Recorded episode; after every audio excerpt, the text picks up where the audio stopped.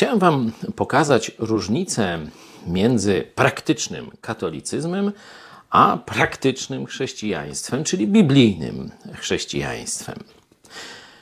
Może na pierwszy rzut oka wydaje się to nieistotną różnicą, ale zaraz zobaczycie, że w praktyce to jest całkowicie inna filozofia życia. Oto mamy Biblię Tysiąclecia, list do Filipian, rozdział czwarty, werset szósty. Podobne teksty można znaleźć też w słowach Jezusa w Ewangeliach. Czytam.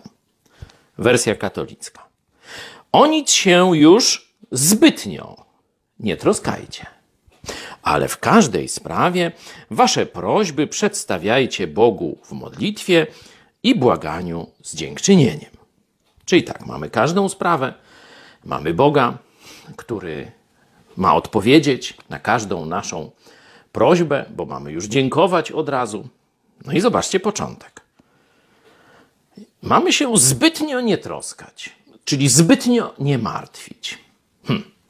Gdzie jest granica między martwieniem się zbytnio, a normalnie czy dobrze? Otóż nie ma takiej granicy. To jest kłamstwo. To jest fałsz. Weźcie sobie, sprawdźcie. Już nie mówię o tłumaczeniach protestanckich. Sprawdźcie sobie nawet w katolickim interlinearze, mam go w ręku. I ten werset brzmi tak. Nic troszczcie się, ale w każdej modlitwie i w błaganiu z dziękczynieniem prośby wasze niech dadzą się poznać względem Boga. Nie ma nic o zbytnio. To jest ta podstawowa różnica. Albo ufasz Bogu, albo sam się martwisz. Katolicy sami się martwią o swoje życie, nie ufając Bogu.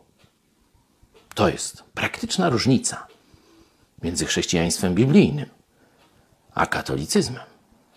Gdzie ty się plasujesz?